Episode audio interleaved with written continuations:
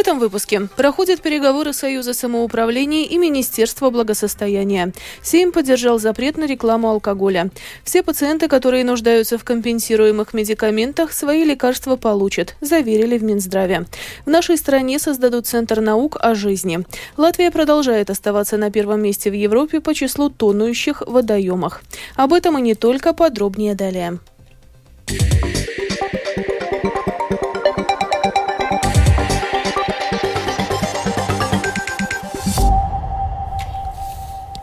В эти минуты начинаются ежегодные переговоры Латвийского союза самоуправления и Министерства благосостояния. О том, что планируется обсудить во время встречи, расскажет Скирман Тебальчуте. Приоритетными для Латвийского союза самоуправления являются несколько вопросов, связанных с финансированием. В первую очередь это определение минимальной корзины социальных услуг. Рассмотрение соответствующего законопроекта в Сейме затормозилось, хотя, учитывая рост цен, эта помощь очень важна для жителей. В повестке дня также создание медицинских пунктов в центрах социального ухода. Согласно закону, со следующего года таковые должны быть во всех пансионатах, где живут более 49 клиентов. Но бюджетное финансирование на это так и не выделили, рассказывает советник Латвийского союза самоуправления Илзе Рудзите. Соответственно, нам надо договориться, что мы делаем с созданием этих медицинских пунктов. Или надо продлить срок их введения, или договориться о каком-то другом решении. Это очень сложный вопрос. Одно дело обеспечить помещение, но самое сложное и главное – найти персонал, потому что у нас не хватает медсестер, есть трудности с привлечением семейных врачей, чтобы обеспечить их услуги nodrošināt šo ģimenes ārsta pakalpojumu. Во время встречи также будут обсуждаться проблемы деинституционализации и улучшения обмена информацией. Скирмата Бальчута, служба новостей Латвийского радио. Сейм сегодня передал на рассмотрение парламентской комиссии по социальным делам и труду коллективное заявление жителей Латвии о правах многодетных родителей на ранний выход на пенсию. Ранее в поддержку данной инициативы на портале Монобалс было собрано более 10 тысяч подписей. Автор инициативы предлагает в случае наличия трех детей снизить возраст выхода на пенсию для обоих родителей до 62 лет при наличии 25-летнего трудового стажа. Между тем, если детей четверо, возраст выхода выхода на пенсию предлагается снизить до 61 года, а если пятеро детей и больше – до 60 лет. Также Сейм Латвии сегодня концептуально поддержал существенные ограничения на рекламу алкогольных напитков. Соответствующую поправку к закону об электронных СМИ ранее предложило Министерство здравоохранения. Одобренный в первом чтении законопроект запрещает в частности рекламу цены скидок на пиво и вино на телевидении и радио. Все пациенты, которые нуждаются в компенсируемых медикаментах, свои лекарства получат. Об этом в программе «Думская площадь» Латвийского радио 4 заявила парламентский секретарь Минздрава Илзе Ортвейна, комментируя недавнее заявление Национальной службы здравоохранения о том, что в конце года могут возникнуть проблемы с доступностью компенсируемых препаратов. Ортвейна объяснила, почему Национальная служба здравоохранения выступила с таким заявлением. Steidzina pa stūpkām Nacionālais veselības dienests хотел показать и предупредить, что у нас есть нехватка денег абсолютно во всем секторе, и в то же время и на лекарства. Мы сейчас говорим о том, что может быть на конец года, и эта сумма, которая нам не хватает, это 42 миллиона евро. Но эта сумма не такая, чтобы ее не находили, и нам и на прошлый год, и за прошлый год финансирования всегда не хватало, и у нас нехватка денег была всегда. И всегда эта проблема была решена. Так что могу успокоить пациентов, все пациенты свои лекарства получат. Вступил в силу приговор Рижского окружного суда, согласно которому представитель портала Компромат ЛВ Леонид Якобсонс был оправдан по уголовному делу о публикации электронных писем депутата Европарламента экс-мэра Риги Нила Ушакова. Уголовный процесс был начат в ноябре 2011 года после получения заявления от политика. На портале Компромат ЛВ были опубликованы электронные письма Ушакова за 2008 год, которые были направлены на небывшему советнику посольства посольства России в Латвии Александру Хапилову. Ушаков на тот момент был депутатом 9 Сейма. В Министерстве образования и науки сегодня состоялось торжественное подписание трехстороннего протокола о создании в Латвии Центра наука жизни. Подробности у Скирманта Бальчута. Новый центр наука о жизни будет самым большим и сильным в Балтии. Он будет основан на базе Института органического синтеза и Латвийского центра биомедицинских исследований. Третьим партнером выступает Министерство образования и науки. По его прогнозам, новый центр объединит более 500 научных сотрудников, а его оборот составит более 22 миллионов миллионов евро в год. Но главное, он будет способствовать развитию и экономической трансформации Латвии, указала министр образования и науки Анда Чакша.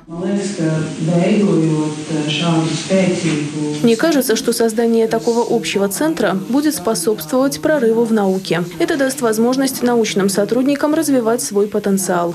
Это также предоставит Латвии прекрасную возможность доказать себя в качестве серьезного серьезного игрока в этой сфере. Кроме того, Центр является хорошим примером того, что мы можем, не ссорясь, нормально говорить и выдвигать общие цели. Создать новый Центр наука жизни планируется через три года. В нем на европейском уровне будут осуществляться исследования, связанные со всеми проявлениями жизни. Скирман Табальчут и служба новостей Латвийского радио.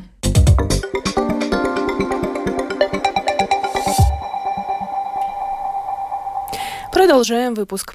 Латвия продолжает оставаться на первом непочетном месте в Европе по числу тонущих в водоемах. Их число ежегодно составляет от 120 до 130 человек. Только в минувшие выходные во время купания в разных районах утонуло пять латвийцев. Тему продолжит Светлана Гинтер.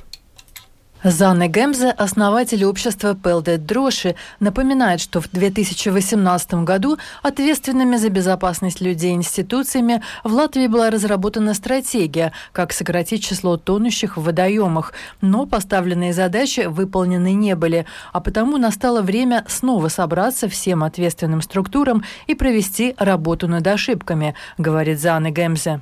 Pateicoties sadarbībai ar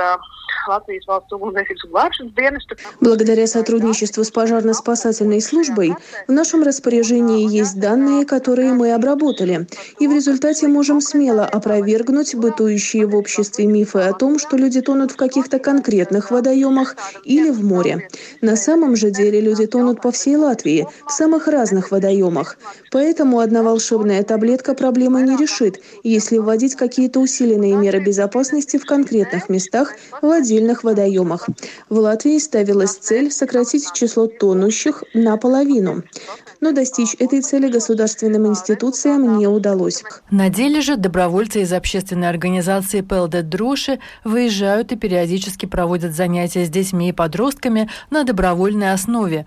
Учат их плавать, обучают технике безопасности на берегу и во время купания, говорит Зана Гемзе. Но следует помнить, что общественные организации живут на пожертвования, которые поступают нерегулярно, и поэтому волонтеры не могут постоянно бесплатно выполнять работу за все государственные институции, которые при должной организации могли бы вести ее систематически на регулярной основе. В результате в Латвии ежегодно тонет свыше 100 человек. Представитель пожарно-спасательной службы Виктория Шембеле подтверждает эти данные. Статистика по утонувшим в водоемах Латвии действительно печальна. Katru gadu ūdens tilpnēs iet bojā vidēji 100 человек. Каждый год в Латвии тонет в среднем 100 человек. В прошлом году спасатели извлекли 24 утонувших. В этом году их уже 44, несмотря на то, что сезон только начинается. В тот момент, когда бригада спасателей пытается спасти или уже найти тело утонувшего, наши сотрудники на берегу слышат одни и те же рассказы о том, что компания отдыхала, обильно принимая спиртное, а затем все пошли купаться выбраться. Вторая, наиболее частая причина, по которой люди тонут – невнимательность, а желание состязаться с другими, заплыть дальше или прыгнуть с какого-то возвышения. Но и третья частая причина – люди не надевают жилеты, находясь в лодке. Часто это становится причиной гибели, когда лодка переворачивается вдали от берега. Во время купания или отдыха на берегу с детьми нельзя отвлекаться, говорит Виктория Шембеле. На них должны быть жилеты, и ни в коем случае не стоит употреблять спиртное на берегу перед купанием и оценивать свои силы, прежде чем вообще заходить в воду. Светлана Гинтер, Латвийское радио 4. Государственная пожарно-спасательная служба Латвии отметила свой 158-летний юбилей. В честь этой даты был организован День открытых дверей во всех подразделениях и на всех постах, а также на факультете практического обучения колледжа пожарной охраны и гражданской обороны. Любой желающий с 17 мая мог узнать о повседневной работе спасателей, осмотреть оборудование и пожарные машины, а также примерить защитный костюм. Особенно было много детей. В одном из подразделений пожарно-спасательной спасательной службы в Риге на улице Маскова, 5 побывала Людмила Пилип. Виктория пришла в пожарную часть вместе с одноклассниками, чтобы увидеть и узнать, как работают пожарники. Она одела стандартный защитный костюм пожарника, но, конечно же, не успела вложиться в норматив – 45 секунд. Девочка считает, что быть пожарником нелегко, ведь они не только тушат пожары, но и спасают людей в других чрезвычайных ситуациях, например, на воде или на дорогах. Nu kāds? Es sapratu, ka viņam ir grūts darbs un viņi visu laiku strādā. А вот пятилетний Сергей, узнав, что иногда спасти людей не удается, отказался от своей мечты стать пожарником. Нет. Почему? Мы, потому что можно под водой погибнуть. А ты спасешь кого-то? Ну, если надо быть живым. Только чтобы он живым остался, да. тогда ты спасешь его, да? Да. Всего в прошлом году пожарные выехали на 20 845 вызовов. Из них 6 777 раз на пожары, 248 раз на лесные пожары более 10 тысяч на спасательные работы. Более трех с половиной тысяч вызовы были ложными. В ходе спасательных работ было спасено 518 человек. По сравнению со статистикой прошлых лет количество спасенных увеличилось. Большая часть спасательных работ была связана с различными видами технической помощи. Например, уборка сломанных деревьев, спасение людей после дорожно-транспортных происшествий, на воде, льду, в лесу, на болоте, а также поддержка других оперативных служб. Заместитель начальника смены первой части Рижского управления пожарно-спасательной службы Александр Кутебов рассказал, что он работает в пожарно-спасательной службе Латвии с 1998 года. За это время многое изменилось. Лучше и качественнее стало оборудование, оснащение пожарников, но риск и опасность работы остались, как и определенные нормативы. В частности, спасатель должен успеть одеть защитный костюм за 45 секунд, выехать доехать на пожарной машине из счастья за полтора минуты и добраться до места пожара в городе за 8 минут. В городах мы должны за 8 минут доехать уже до места пожара. Надо понимать, э, к сожалению, это не везде возможно обеспечить, потому что пробки в городах и вообще как бы размеры города, да, то есть если бы у нас, скажем, было бы гораздо больше частей, то это можно было бы 100% обеспечить, но тогда это становится слишком дорого по содержанию пожарной охраны. То есть тут ищется какой-то компромисс с момента, когда э, нашу технику какую-то подключают к, событию, у нас звучит тревога, и вот с момента прозвучания тревоги у нас есть полторы минуты э, норматив временной, чтобы выехать выехать уже за пределы гаража и направиться, соответственно, к месту происшествия. Временной норматив у нас 45 секунд на одевание боевки. 112. По этому телефону звонят, когда пожар, наводнение, человек или животное тонет или попали в труднодоступное место. Есть запах химикатов или дорожно-транспортное происшествие. Александр Кутепов предупреждает, поскольку на днях открылся купальный сезон, то нужно быть внимательным и на воде. Людмила Пилип, Домская площадь. Прошедшей ночью Россия совершила несколько серий ракетных атак по Украине с разных направлений. В целом было выпущено 30 крылатых ракет морского, воздушного и наземного базирования, 29 из которых были уничтожены украинскими силами. Продолжит Рустам Шукуров.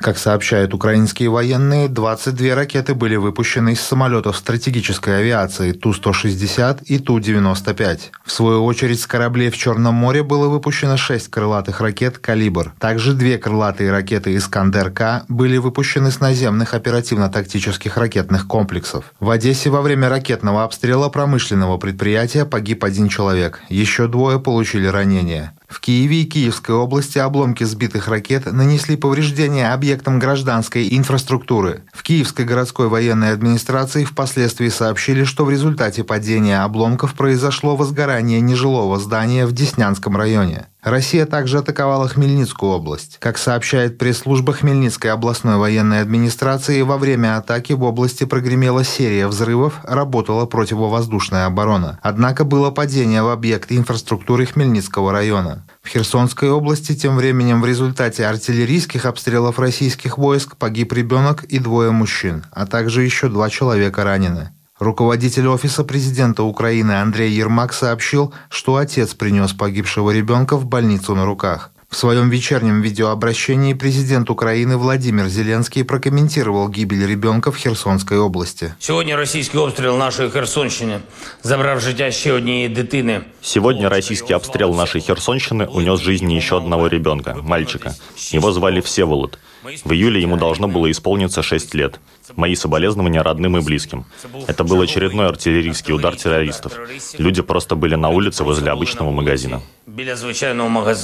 Между тем, сегодня утром прогремел взрыв на железной дороге в Симферопольском районе оккупированного Крыма. В результате взрыва с путей сошли пять вагонов с зерном. Как сообщает «Украинская правда», причиной взрыва является самодельное взрывное устройство, заложенное под железнодорожные пути в районе села Чистенькое, рядом с Симферополем. Также сообщается, что пострадавших в результате взрыва нет. Рустам Шукуров, служба новостей Латвийского радио. И в завершении выпуска о погоде. В ближайшие сутки в Латвии переменная облачность. Осадков не ожидается. Ночью местами на западе возможен туман с видимостью от 500 до 1000 метров. Слабый ветер ночью, северный до 7 метров в секунду днем. Температура воздуха ночью от плюс 2 до 7 градусов. Местами на западе на почве ожидаются заморозки от 0 до минус 1 градуса. Днем воздух прогреется до 15-19 градусов. В Риге в ближайшие сутки переменная облачность. Без осадков. Ветер северный до 7 метров в секунду. Температура воздуха ночью в столице от плюс 6 до 7, днем от 15 до 17 градусов. Медицинский тип погоды второй, благоприятный. Это была программа «Сегодня в 13-18 мая». Выпуск подготовила и провела Алиса Прохорова в Латвии 13 часов и 18 минут.